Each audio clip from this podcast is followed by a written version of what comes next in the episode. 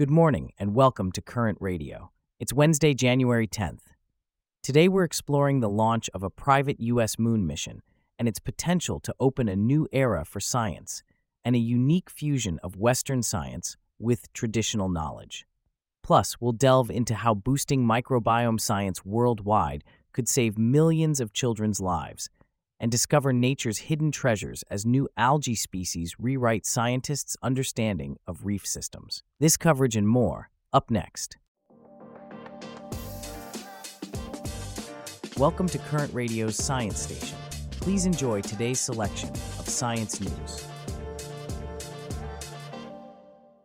The race to the moon is back on, but this time it's not just nations vying for lunar dominance, but private companies as well. The Peregrine lunar lander, built by Astrobotic, launched from Florida recently, aiming to be the first U.S. mission to land on the moon since 1972. Charlotte, what does this mean for the future of lunar exploration? Well, Diego, this mission is part of NASA's Commercial Lunar Payload Services, CLPS program. NASA is essentially outsourcing future robotic lunar missions to private companies. If successful, it could open up a new era of lunar research.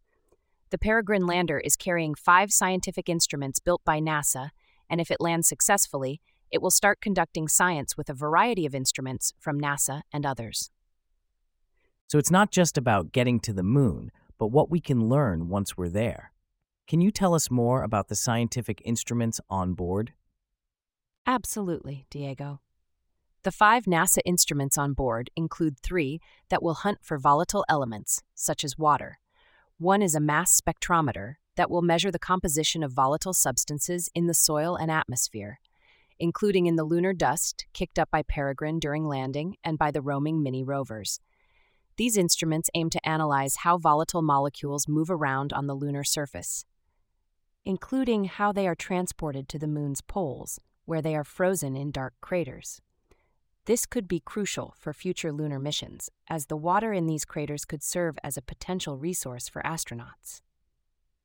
Interesting, but it's not just scientific payloads on board, right? That's correct.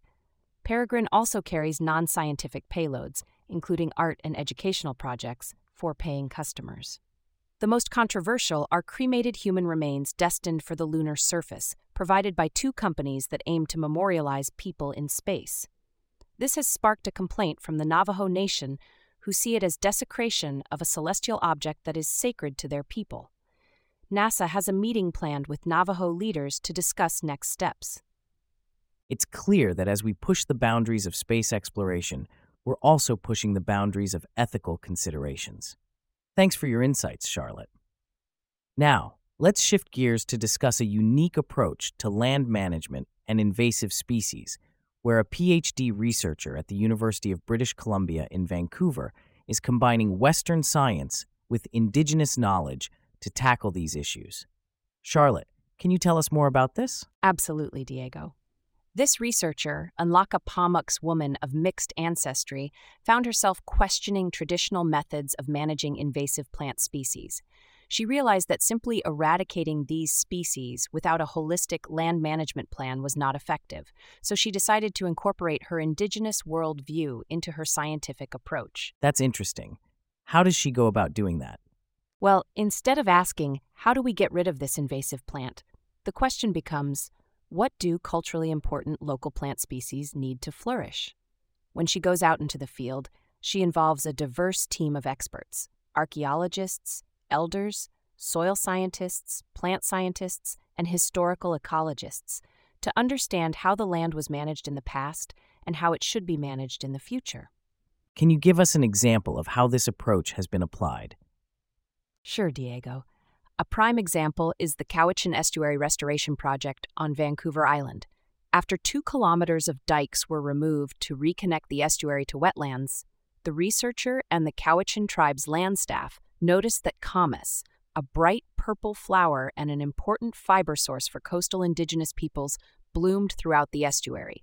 This led them to realize that the estuary had been an important food source for the local indigenous peoples, prompting a rethink of the restoration project.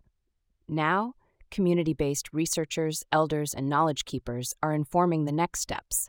Combining remote sensing technologies with oral histories to shape the lands according to community values and needs. It's fascinating to see how combining different perspectives can lead to more effective and sustainable solutions. Thanks for sharing, Charlotte. Now, let's delve into the human microbiome, the collection of bacteria, fungi, and viruses that live on and in our bodies, which has been a subject of intense study in recent years. But it seems there's a geographical bias in the data. Charlotte, could you elaborate on this? Absolutely, Diego. While less than 15% of the global population lives in Europe or North America, more than 70% of published human microbiome data comes from these regions.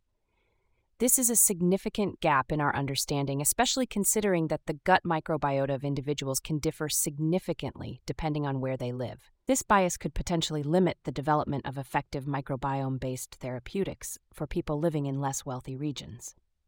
So, what's being done to address this imbalance? There's a growing recognition of the need for more diverse microbiome data. Last year, a workshop was held at the Wellcome Genome Campus in the UK, funded by Wellcome Connecting Science and the Bill and Melinda Gates Foundation. This event brought together leaders in early life microbiome research and early career researchers from 23 countries. The consensus was that microbiome science has enormous potential to improve global health, especially for children. But achieving this will require data collection from diverse populations worldwide, training of researchers in low and middle income countries, and the development of local infrastructure to analyze specimens and conduct clinical studies. It's clear that the microbiome plays a crucial role in human health. Can you tell us more about how it influences disease and overall health? Certainly. The human gut microbiota develops in a specific way with the arrival of one species influencing which species colonizes the gut next. This ecological succession begins at birth and continues throughout our lives. Disruptions to this process can lead to health issues like malnutrition and infectious diseases.